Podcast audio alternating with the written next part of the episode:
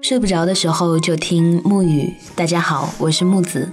添加我的个人微信号 warmyou 五二零 w a r m y o u 五二零，听我每晚对你说晚安。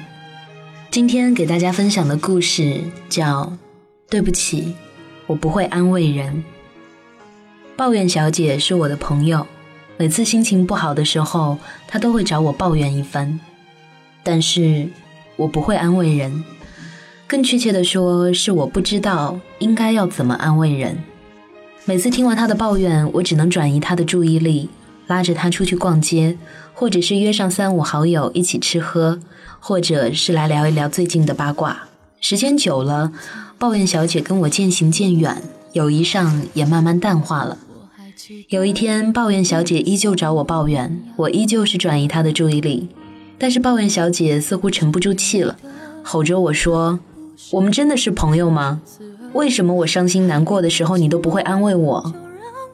我愣了一下，一脸平静地说：“你难过的时候，我就想让你高兴起来，才会一直转移你的注意力，让你不要老想着那些不开心的事情。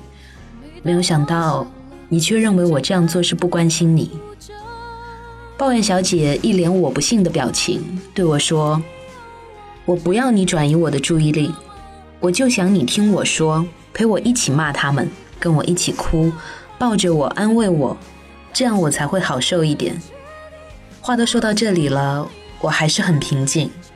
我说：“对不起。”那我觉得我真的不会安慰人。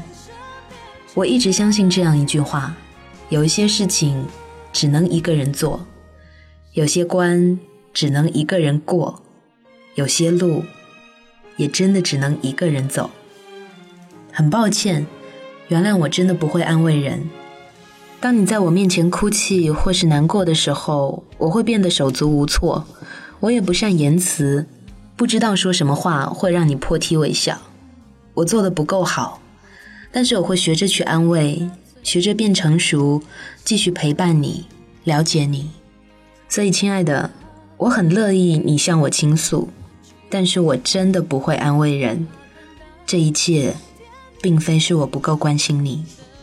那么，这一期木子跟大家讨论的话题就是：如果你喜欢的人在外面受委屈了，你会怎么安慰他呢？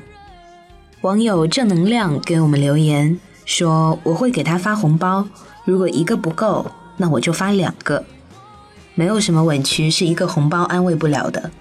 如果有，那就是两个。网友至尊宝留言说：“我不会告诉你前面左转路上有个坑，我也不会告诉你前面的路晚上没有路灯。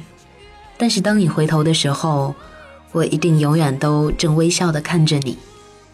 两个人的相处其实就是一个互相包容的过程。”是把对方变成习惯的过程，也许不需要太多的语言，即使有的时候一个人不说，另外一个人也能懂。其实这样的无言的安慰就是最好的。网友海棠给我们留言说，最想给他抱抱，希望在他身边陪着他，可是现在却再也没有这样的机会了。木子觉得时间是会慢慢沉淀的。有些人会在你的心底慢慢变得模糊，我们都要学会向前看，新的幸福一定在前面等着你。网友白糖粘年糕留言说：“我会先静静地抱着他，听他讲他受的委屈，然后会很生气的替他骂那个让他受委屈的人，最后当然是会给他做他爱吃的饭菜了。”我在网上看到这样一句话。说安慰人的核心在于感性的理解对方的痛苦，理性的找到解决的方法，乐观的指出幸福的未来。可以看得出来，这位听众真的是一个很好的倾听者和附和者。网友时间的诗人给我们留言说：“我的经验是跟他说，不要担心，不管怎样，我都会一直在你身边。千万不要像老师一样跟他分析整件事，至少在那一刻。”他真的不需要。通常女生受委屈的时候，更需要一个肩膀、一个拥抱，而不是冷冰冰的在一边分析问题和寻找解决问题的方法。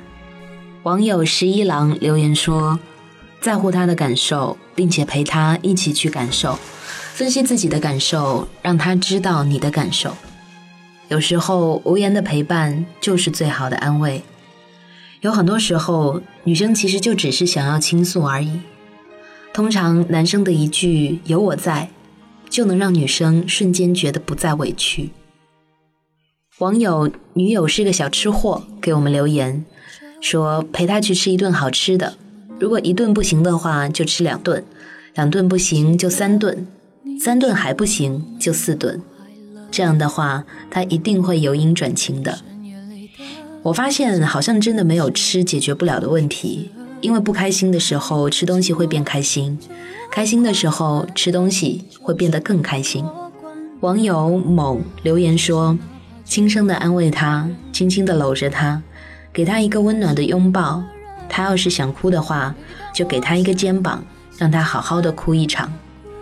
听到别人安慰的话，女生都会觉得自己的委屈被别人理解了，能对自己的心情感同身受，像是找到了情感发泄的出口。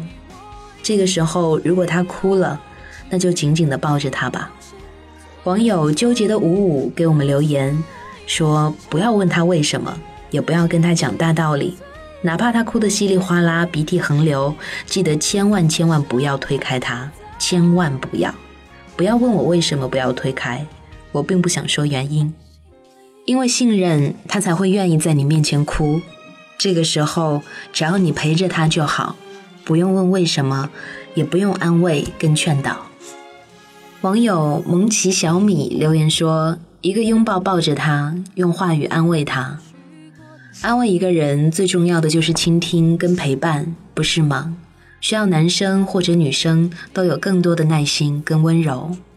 现在你们都知道要怎么安慰自己喜欢的人了吗？今天的晚安电台就到这里了。下一期我们讨论的话题是哪些歌曾经让你单曲循环？也欢迎你跟我分享你跟这些歌的故事。大家可以添加我的个人微信号 warmyou 五二零。W A R M Y O U 五二零，给我留言来参与这一期的话题讨论。好了，各位晚安。